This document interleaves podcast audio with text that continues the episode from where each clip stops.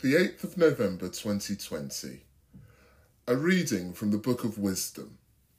Wisdom is found by those who look for her. Wisdom is bright and does not grow dim.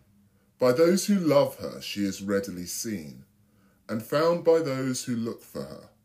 Quick to anticipate those who desire her, she makes herself known to them. Watch for her early, and you will have no trouble. You will find her sitting at your gates. Even to think about her is understanding fully grown. Be on the alert for her, and anxiety will quickly leave you.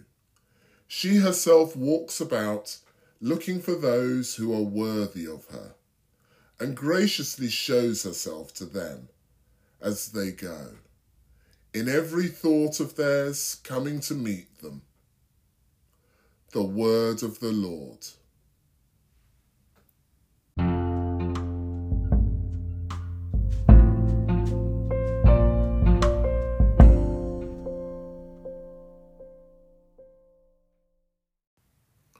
A reading from the first letter of St. Paul to the Thessalonians.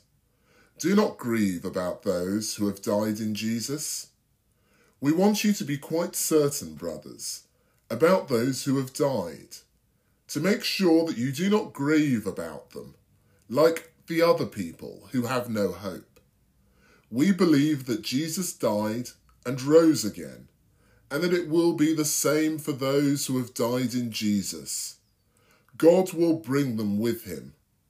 We can tell you this from the Lord's own teaching that any of us who are alive until the Lord's coming will not have any advantage over those who have died. At the trumpet of God, the voice of the archangel will call out the command, and the Lord himself will come down from heaven. Those who have died in Christ will be the first to rise, and then those of us who are still alive will be taken up in the clouds together with them, to meet the Lord in the air. So we shall stay with the Lord forever. With such thoughts as these, you should comfort one another. The word of the Lord.